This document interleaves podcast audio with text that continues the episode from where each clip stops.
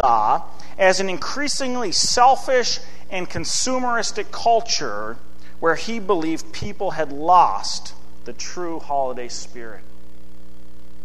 But you know, some friends, the reality is the temptation to succumb to joylessness and discontent, it's not only reserved for Christmas time, but it's a temptation that we all must fight all the time. You see, the Grinch, the Grinch is out to steal our joy and our thanksgiving each and every day, not just at Christmas. And, you know, as I think about it, friends, this idea of joylessness and discontent, you know, I don't know about you, but this year in particular, it just seems like the Grinch is ramping up his efforts to steal our Thanksgiving. You know what I'm saying? Have you sensed that kind of out in our culture today? Just this, this kind of weightiness out there. And there seems to be a lot of things fighting against a spirit of thankfulness in our world today. I was watching the news just this last week, and KARE 11 News one evening actually had a story. Their story was titled, Is Thanksgiving Becoming a Forgotten Holiday? Did any of you guys see that? Is Thanksgiving becoming a forgotten holiday? They went on for about five minutes in the story to talk about how this year, unlike any time before, uh, it's almost like our culture skipping over Thanksgiving. All the major radio stations are playing Christmas music earlier than any other time before. All the stores are already beginning their Christmas sales. In fact, Black Friday is starting on a Thursday this year. Go figure. I don't know how that works, but. But you know, it's almost like our culture has completely forgotten the importance of Thanksgiving. And then we look at all that's going on in our nation and our world today. You know, we look at our nation and we see the political division. I mean, a nation that's politically divided probably more so than any other time since the Civil War. And we look at the moral confusion that's running rampant in our culture today. You know, and as Christians, we feel like we're losing the culture war. Homosexual marriage was voted and approved by the voters for the first time in our nation's history. Nothing's happened on the abortion front in years. And it's sort of easy to get discouraged when we look at what's going on in our culture. We look at the economy, and every day we read on the internet and see on the news that our nation is running headlong towards this fiscal cliff. And we're concerned. We watch the news at night and we hear of wars and rumors of war. We see what's going on in Israel and Afghanistan and Iraq and Iran.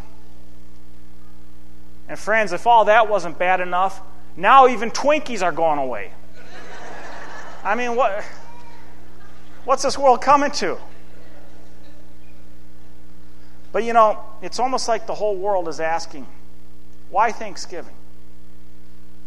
Why Thanksgiving?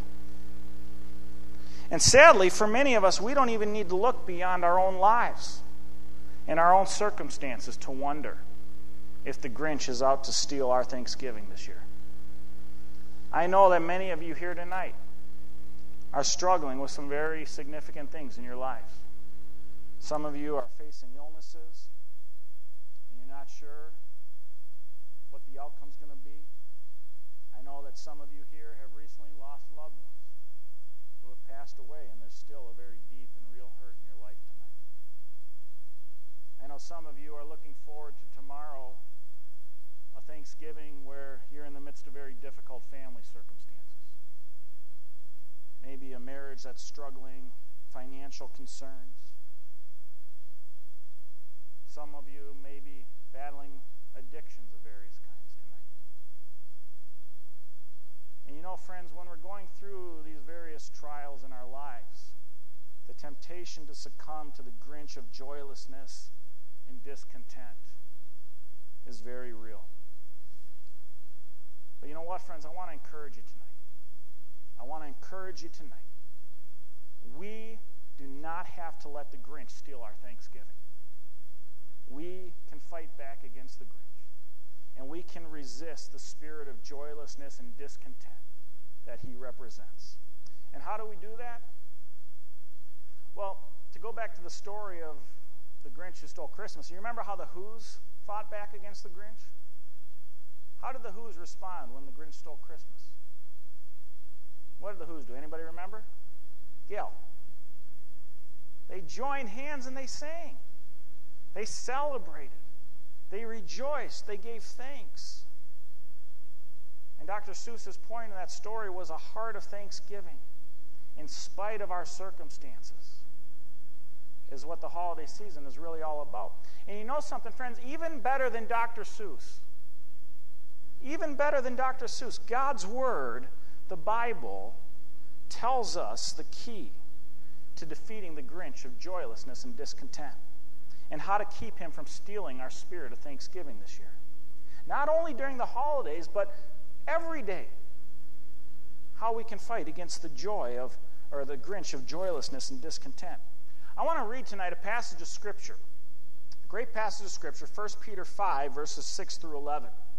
After we read this passage, I want to come back and I want to highlight three quick principles that Peter shares here for how we can combat the Grinch of joylessness and discontentment this year. Let's read this together. 1 Peter 5, chapter 6 through 11. You can follow along on the screen. I'll read, you listen. Peter says, Humble yourselves, therefore, under God's mighty hand, that he may lift you up in due time. Cast all your anxieties on him because he cares for you. Be self controlled and alert. Your enemy, the devil, prowls around like a roaring lion looking for someone to devour. Resist him, standing firm in the faith because you know that your brothers throughout the world are undergoing the same kind of sufferings. And the God of all grace, who called you to his eternal glory in Christ, after you have suffered a little while, will himself restore you and make you strong, firm, and steadfast. To him be the power forever and ever. Amen. Friends, Peter gives us three key principles here tonight that we can apply in our own lives to battle the Grinch of joylessness and discontentment this Thanksgiving. And not only on Thanksgiving, but every day. And the first key that Peter shares with us here in defeating a spirit of joylessness and discontent is learning to rejoice. Learning to rejoice. And friends, this is awesome. The word rejoice, it literally means to return to the source of your joy. To rejoice, to return to the source of your joy. And this is what Peter is saying to us here. Peter says, Humble yourselves, therefore, under God's mighty hand, that he may lift you up in due time. Friends, are you struggling to find joy and contentment this Thanksgiving? Peter says, Humble yourselves fall into, lean on. Give yourselves over to God's mighty hand that He may lift you up. Now, friends, we're going to talk about this due time issue in a few minutes, but for now, it's important to understand that we will never be a people of thanksgiving unless we are first intimately connected to and dependent upon our Heavenly Father, the true source of our joy, to rejoice, to return to the source of our joy. It requires us being intimately connected to Him. A couple months ago, I had just bought a brand new car battery for my Ford Explorer. And uh, I had been driving it around for a couple days, and a couple days into this uh, brand new battery that I just put in, I went in my garage one morning and I turned the key, and nothing. And I'm thinking to myself, what in the world? I just bought this brand new battery, you know, and I was getting all frustrated. And I went and I threw open the hood and I'm, you know, looking around trying to figure out what's going on. The battery's still there. It's brand new battery. I mean, it was beautiful. It was clean, nice looking battery. And, you know, so me with my really advanced mechanical skills, right? I start kind of digging around and I'm wiggling the wires. And you know what? Hey, sure enough, first thing I discover one of the wires had worked itself loose. One of the connecting cables to the battery had worked itself loose. And so I went and I got my tools and, you know, my, my one wrench that I've got there in my garage, and I, I tightened down that battery cable. and I tightened that connection, and then I went in my car, and sure enough, I turned the key, and right away, it started right up. And it was all about the connection. And you see, friends, just like our cars won't work if those battery cables aren't connected tightly, so too, it is difficult to be a person of thanksgiving when we are not intimately connected with the true source of our joy, with our Heavenly Father, intimately connected and dependent upon Him. And what's so awesome about this concept, friends, is that God invites us. In fact, He longs for us to rejoice. He longs for us to rejoice, to return to Him, the source of our joy. Peter says here in this passage, he says, Cast all your anxiety on Him. And friends, all means all. God says, Give it all to me. All your fears, all your worries, all your doubts, all your grief, all your concerns, bring it on. He says, Cast all your anxiety on me. And this is awesome. Why? Because God cares for you. Because He cares for you. This is a great phrase. In the original Greek language, this passage, this, this phrase can literally be translated because you are of concern to Him.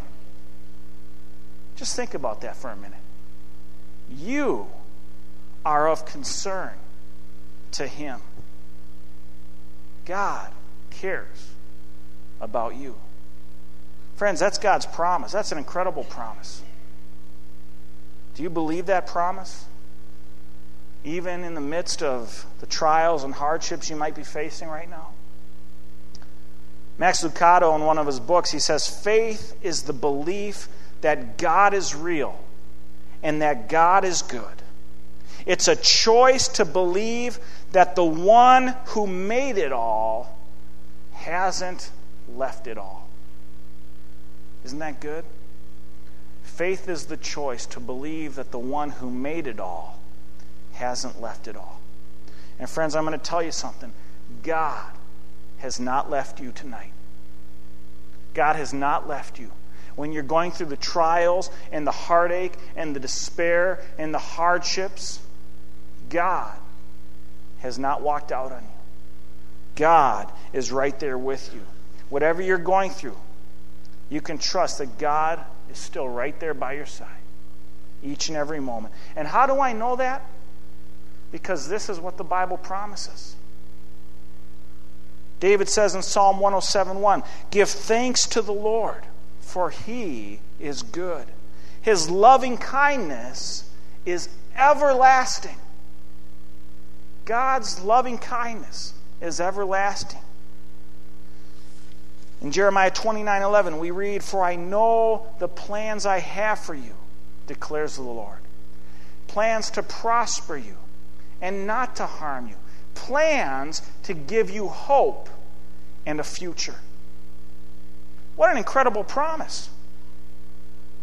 This is God's promise to us because He cares for us. God is concerned for you. Now, I can just imagine that some of you might be thinking tonight, but Jason, you just don't know my situation. You know, it's really hard, Jason, to be thankful in the midst of this current trial that I'm going through.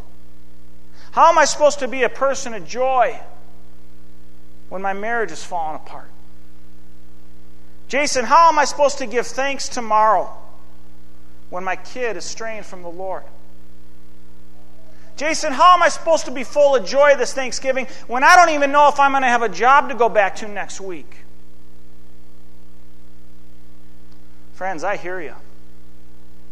And I know that those struggles are very real. But remember, friends, Scripture says that our joy comes from the Lord, not from our marriages, from our kids, or our income. Our joy comes from the Lord. Nehemiah 8:10 says the joy of the Lord is your strength.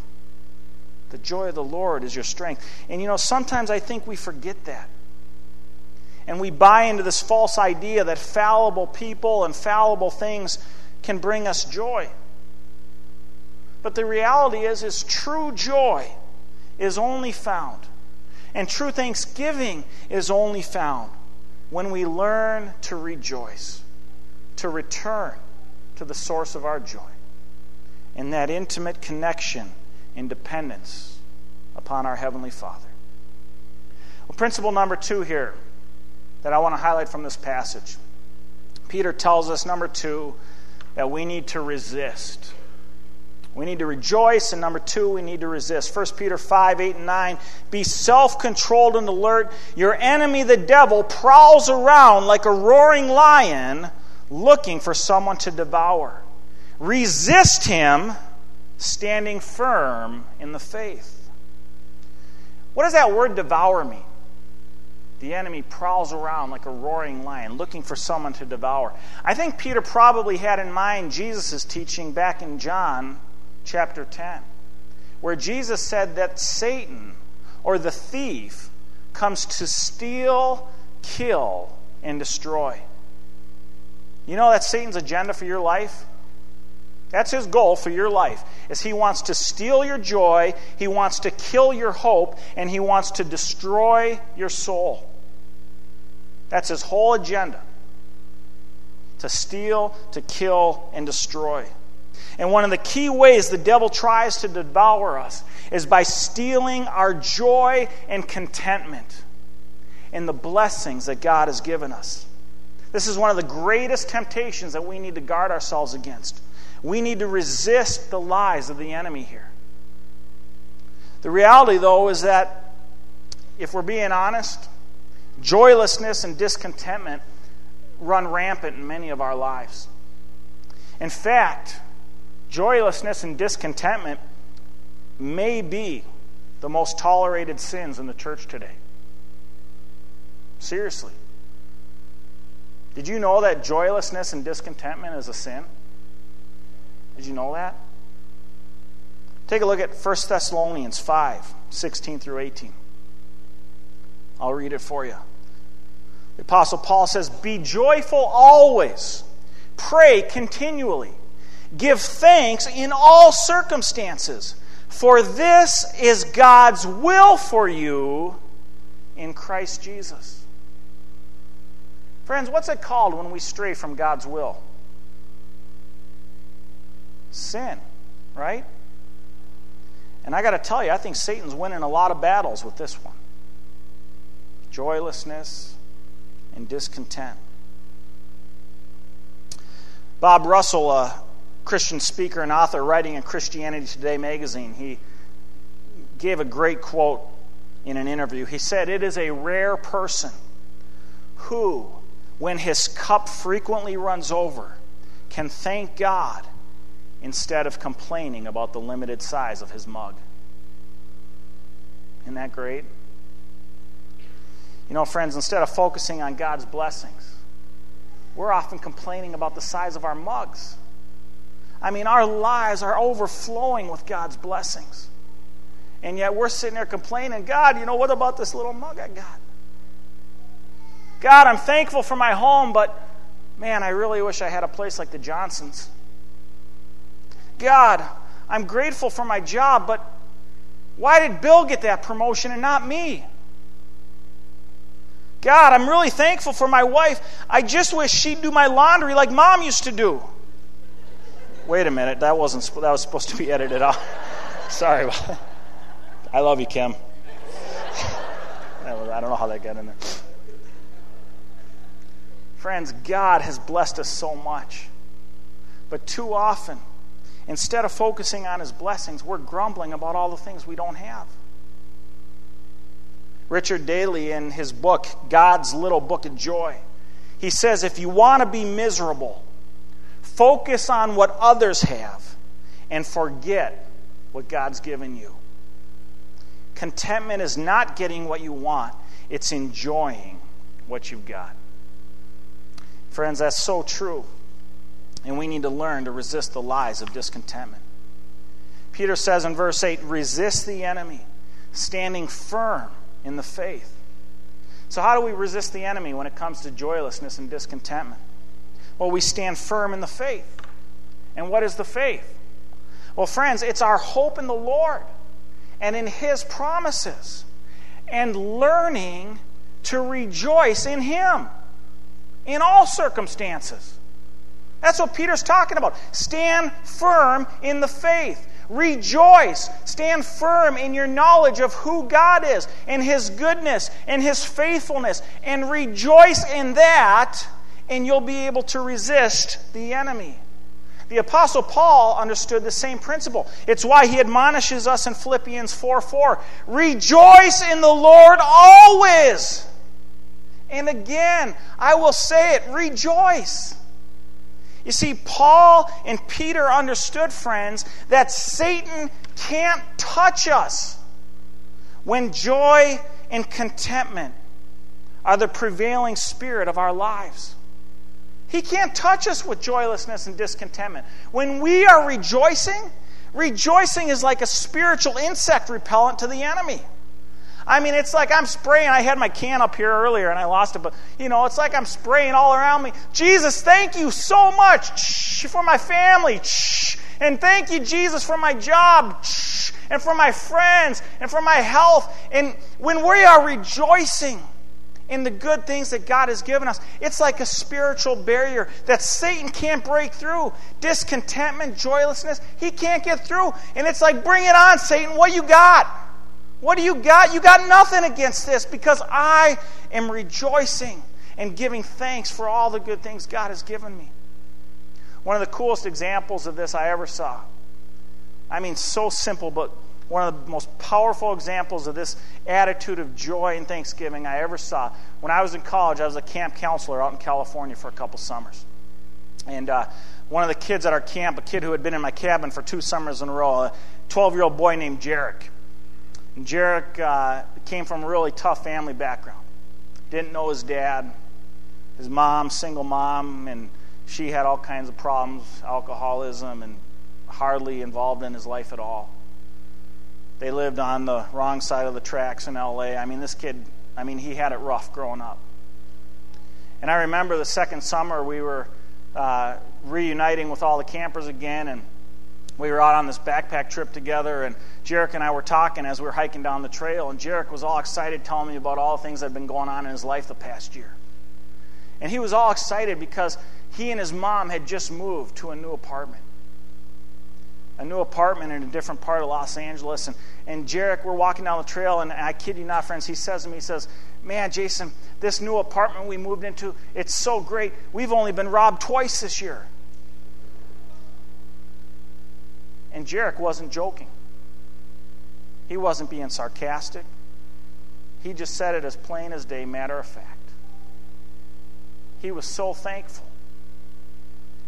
I mean, it's sad that a kid grows up in a situation like that, but at the same time, friends, I love it because this kid got it. He had an attitude of gratitude. He wasn't focusing on all the things that he didn't have. He was focusing on the blessings that God had given him. And he was rejoicing. And you know what? Satan couldn't touch him with discontentment because he had that repellent of joy and thanksgiving all around him. Principle number three tonight. Peter tells us we need to rejoice, we need to resist. And number three, we need to refocus. 1 Peter 5 10 through 11. And the God of all grace, who called you to his eternal glory in Christ, after you have suffered a little while, will himself restore you and make you strong, firm, and steadfast. To him be the power forever and ever. What's Peter saying here? Friends, Peter is calling us to live with an eternal perspective, to view our lives and circumstances not purely through our own finite understanding, but through God's providential purposes for us. And, friends, I'm going to tell you something. When we begin to view our lives through the lens of eternity and the lens of God's providence, I'm telling you, this can totally transform our perspective on the trials and sufferings that we experience in life. You see, sometimes, friends, God allows us to experience trials. Sometimes God allows hardships to come into our lives. And God uses trials and suffering to help conform us into the person He wants us to be. A person more and more conformed into His image. A person more and more growing in the character and the qualities that God created us to know and experience for all of eternity.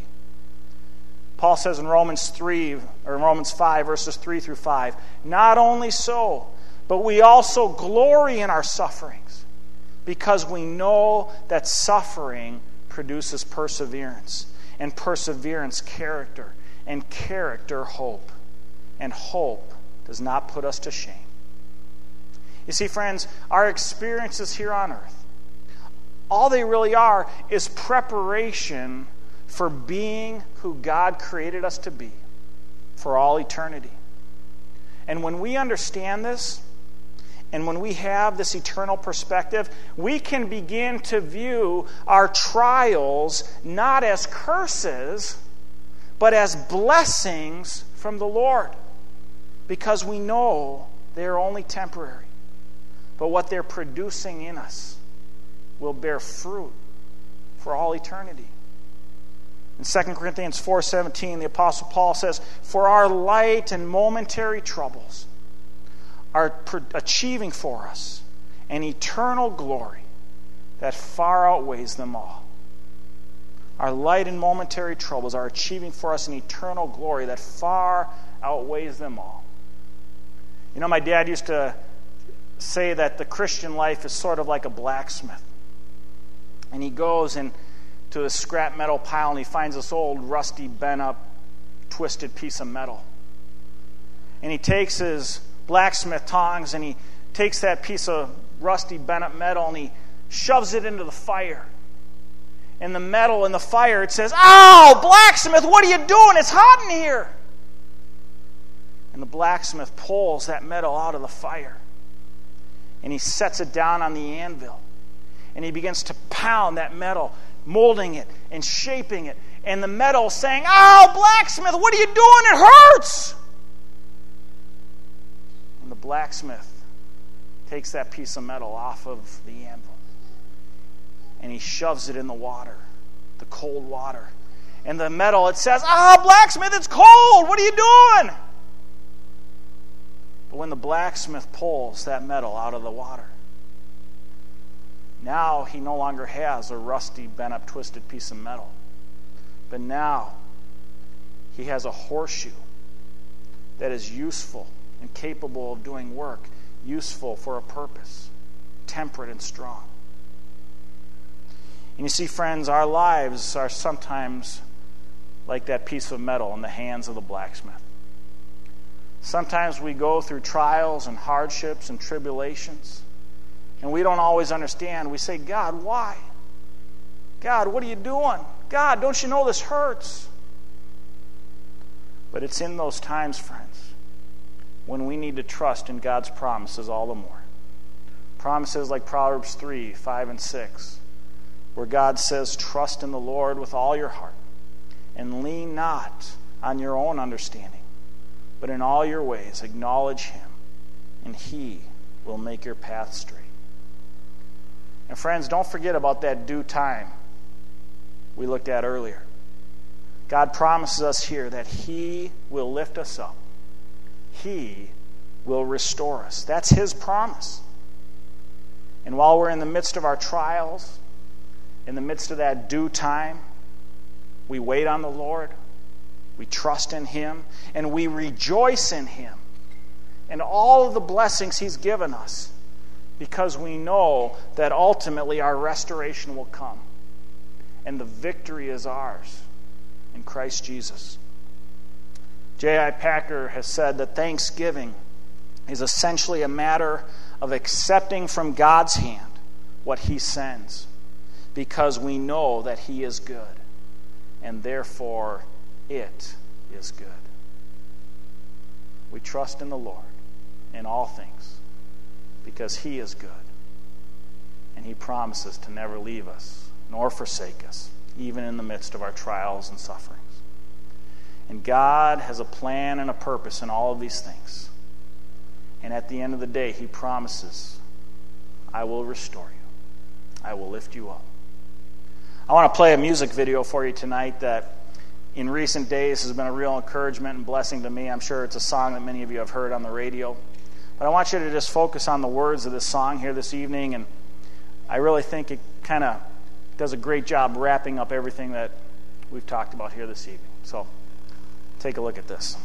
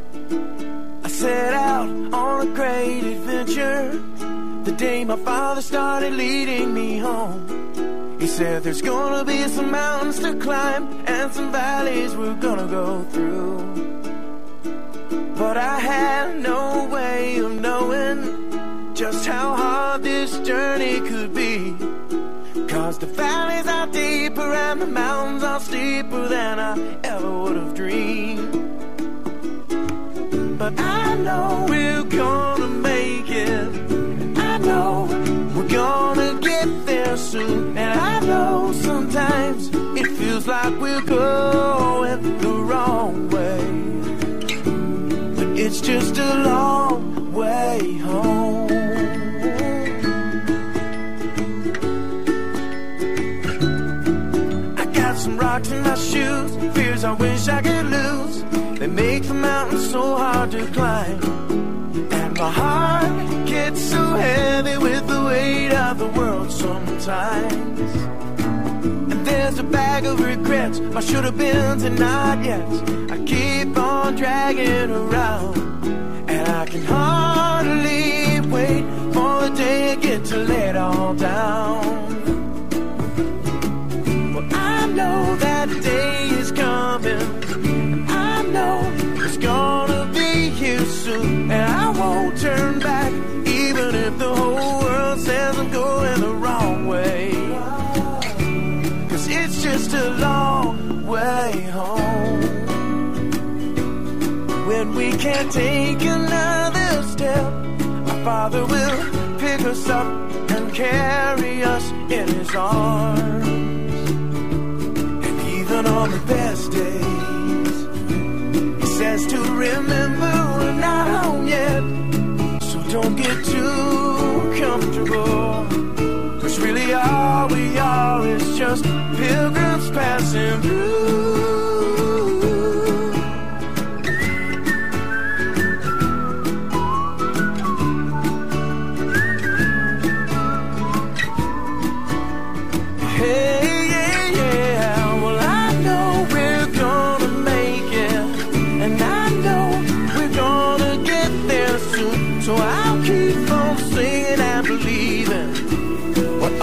Songs say.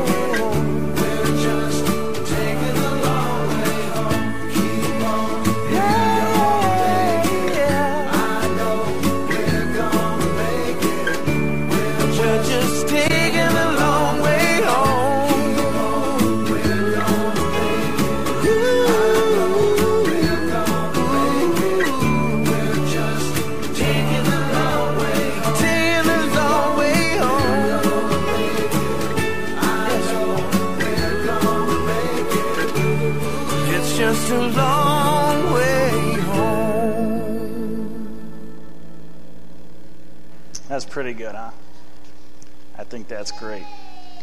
How do we make sure the Grinch doesn't steal our Thanksgiving this year? Friends, we rejoice. We return to the source of our joy. We resist the lies of the enemy, the lies of joylessness and discontent. And thirdly, we refocus. We live with an eternal perspective. But, friends, here's the key if you're going to resist the Grinch, you need to start today. You need to start today. Living a life of thanksgiving is a choice, friends. And if you're waiting for the when to come, I'll give thanks when my marriage gets better. I'll give thanks when the economy improves. Friends, if you're waiting for the when to come, you're never going to defeat the Grinch. There's always going to be something else looking to steal your joy and your gratitude. So let's start today. David says in Psalm 118 24, This, this is the day that the Lord has made. Let us rejoice and be glad in it. This is the day that the Lord has made. Let's make this a great Thanksgiving. Tonight, as we uh, wrap up, I thought, you know what? What, a, what better time than now to start with our attitude of gratitude, our celebration of Thanksgiving. And we want to give you a chance tonight to just maybe share publicly some of the things that you're thankful for this year, some of the ways that God has blessed you. I mean, if this stuff is true, to rejoice and to resist and refocus, why not start right now, right? So, what I'm going to do is I'm going to walk around. I got a handheld mic, and if any of you want to share any of the ways that God has blessed you this year, anything that you're thankful for, I'm going to just ask you to raise your hand, and I'm going to run around as fast as I can and hand off that mic. And just, you know, if you want to take 30 seconds or so, a minute, share what you're thankful for, we'd love to hear from you. Let's celebrate. Let's worship through Thanksgiving. Anybody have uh, something that they're thankful for tonight? Don't be shy.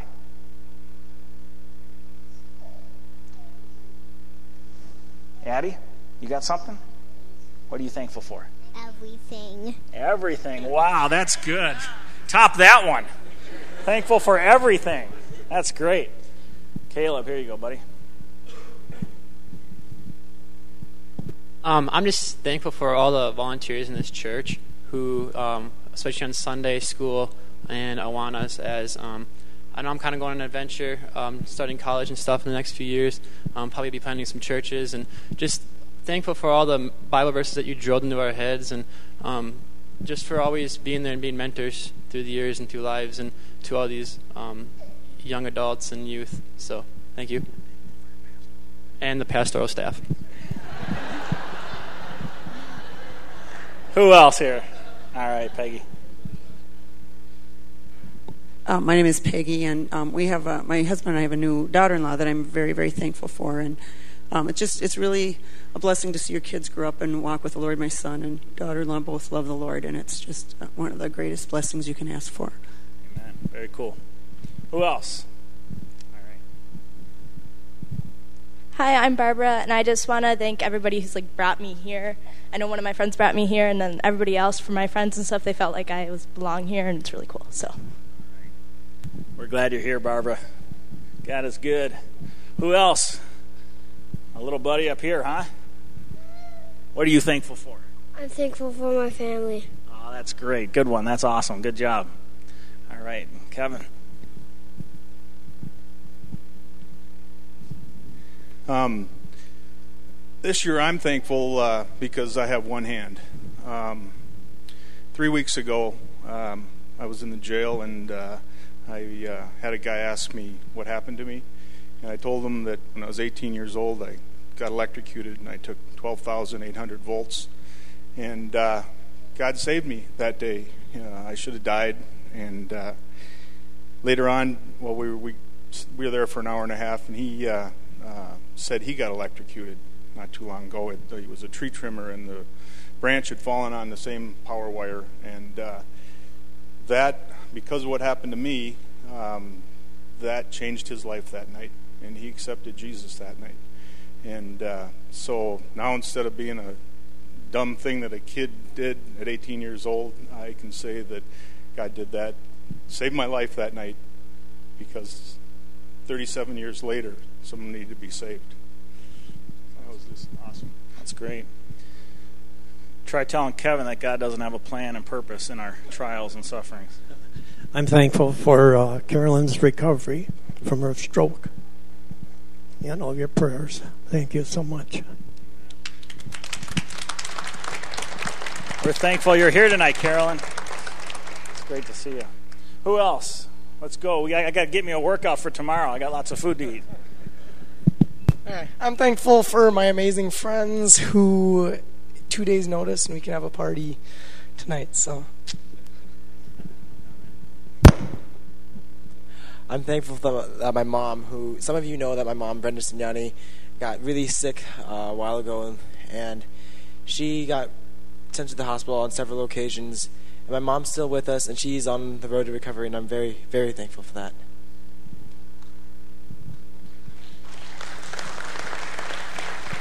Who else? Let's rejoice tonight. Come on. What do we got to rejoice in this evening? Back there? All right. What are you thankful for, buddy? Thank you for my the feast two days a week. All right. I didn't get that, but I know God did. That's awesome. Thank you. Praise the Lord. Who else? Anybody have anything to give thanks for this evening? How about this side? Come on. We got we got some thankful people over here. I know it. Anybody? There we go, Rhonda. Here we go. I'm thankful for God's goodness. This week I had to take a significant exam for my job and prior to going to the test, I spent some time with the Lord, and He just laid it on my heart that, Rhonda, regardless whether you fail or succeed, I'm good. And I wish He would have laid on my heart the Jeremiah verse that I'll prosper so that I knew I'd pass. Um, but He didn't. And along with that, recently I've been processing through just some life experiences and you know, just God said whether you have good experiences or bad experiences, that doesn't define my goodness that He is good to me all the time. And so prior to going into the test, I was just crying and bawling, and I'm Lord, I have to pull myself together for this test. And um, but God is good, and I passed. So praise God.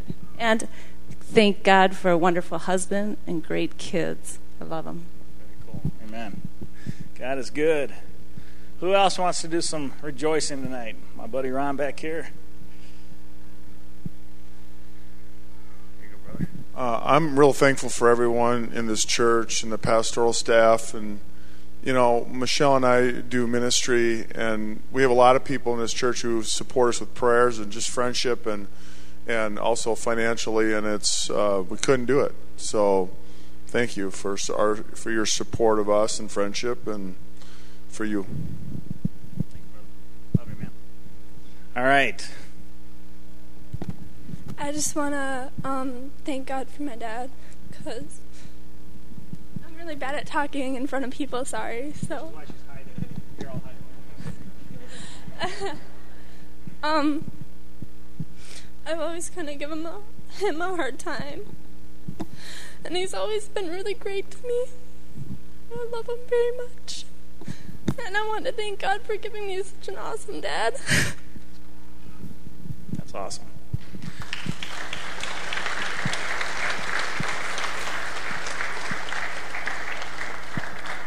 I will vouch for her. She has an awesome dad. Praise the Lord. Yeah.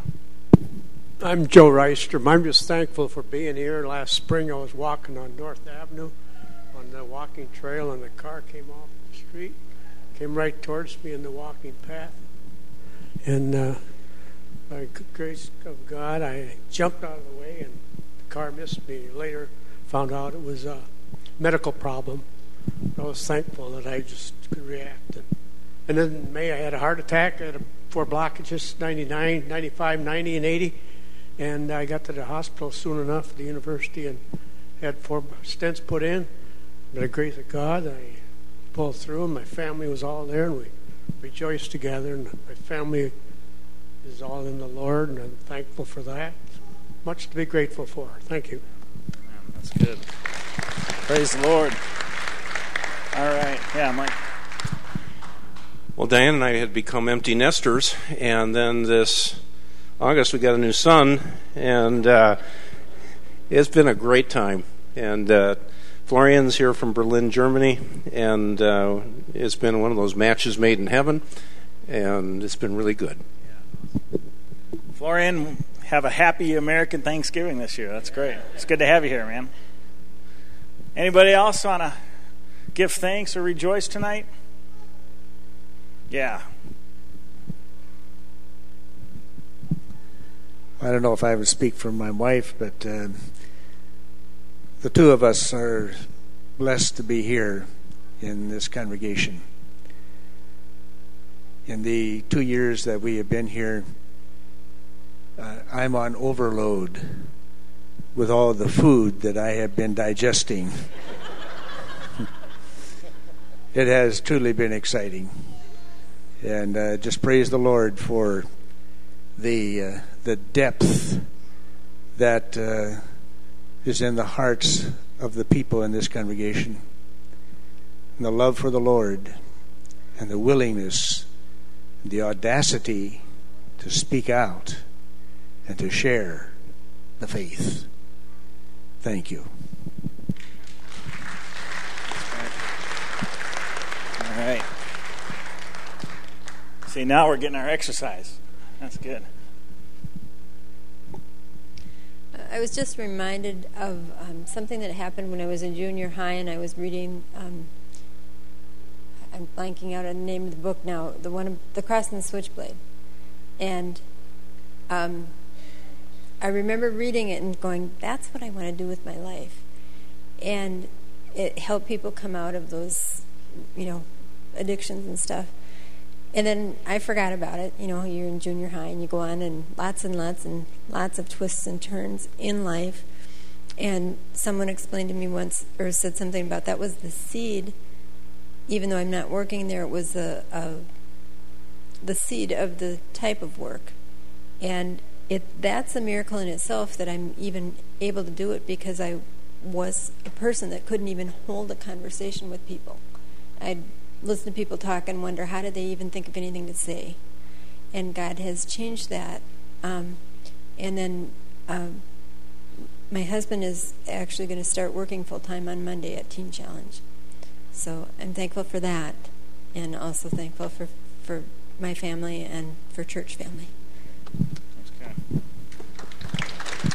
All right.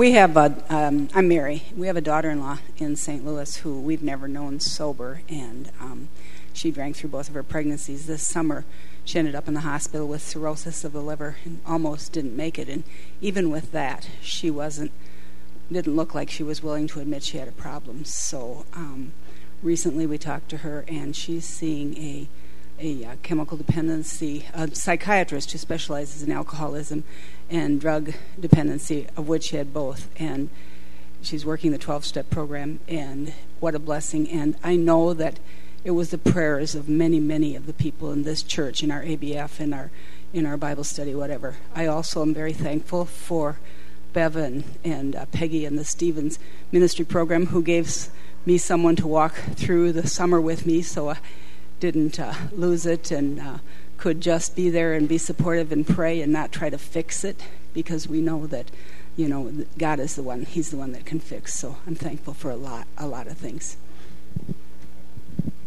All right.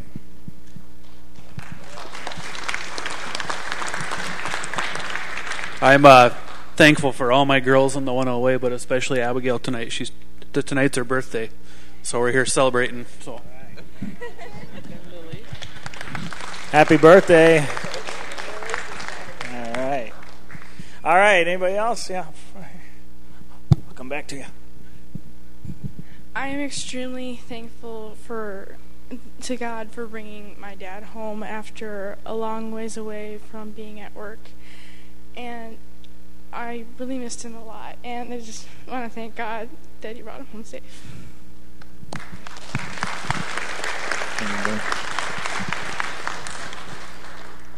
Okay, I'm going to publicly embarrass you guys because I am extremely thankful for the Furcus family.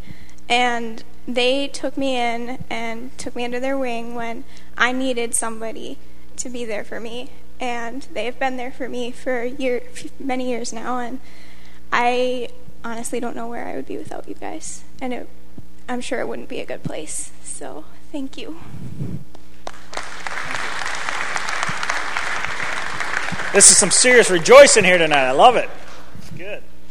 Well, he didn't uh, have to poke me, Caleb, but I'm going to just say that I'm thankful for the pastoral staff. Um, and I don't think I get any raise for saying that. But I work here part time at the church, and I get to see the pastors um, on the other side from up here. And they are just who they are up here, back there, in their offices and in the day to day stuff. They're four really neat, godly men. And they're fun, and they're caring, and they're real. And I just think that's a pretty rare thing uh, to for us to be able to have those kinds of four men like that. And the other thing is just for the way that this church cares for one another. And again, I get to see that from the underneath side. And um, just practical stuff. People are willing to make meals, to clean houses, to give money, to go listen, to pray, and just to be with people. And, um, and so the volunteers and the caring for one another that you folks do, I just thank you all for that.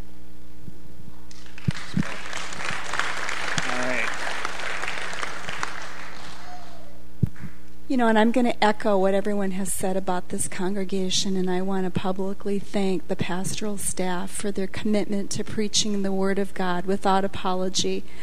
Um, I think you can get great personalities in the pastorate, and there's a lot of churches that have great charismatic leaders, but we have um, real men of godliness and deep faith who continue to teach me and admonish me and challenge me in my own walk with the Lord. And I'm so deeply grateful. And also, I want to publicly thank Chaz, our very gifted and godly worship leader, for the way she ushers us into the presence of the Almighty every Sunday morning and on a pre Thanksgiving Eve service. Um, I have been blessed and enriched by your ministry to all of us. We will miss you enormously. I'm so grateful that the Lord hasn't found a replacement for you yet, but I am praying for relief. And thank you so much for um, your time and your energy and your talents that you have shared with us that have enriched the entire worship experience here. So thank you very much to all of you.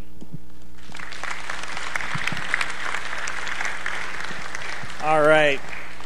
Well, you know, as far as I'm concerned, we could just go on all night uh, sharing and rejoicing together. I think this is awesome. Here's my challenge I want to encourage you guys to continue continue the spirit of rejoicing this evening, tomorrow, especially on Thanksgiving. You know, spend some time as a family talking and sharing about the things that you're thankful for, the ways that God has blessed your family this past year. And, uh, you know, uh, try not to focus on the mug, but focus on the overflowing blessings that we all have in our lives. So uh, let me. Uh, let me invite the worship team to come on up, and we're going to uh, sing one final song together and then I'm going to come up and c- close us with a with a, uh, a special benediction this evening. All right. So, thanks, you guys.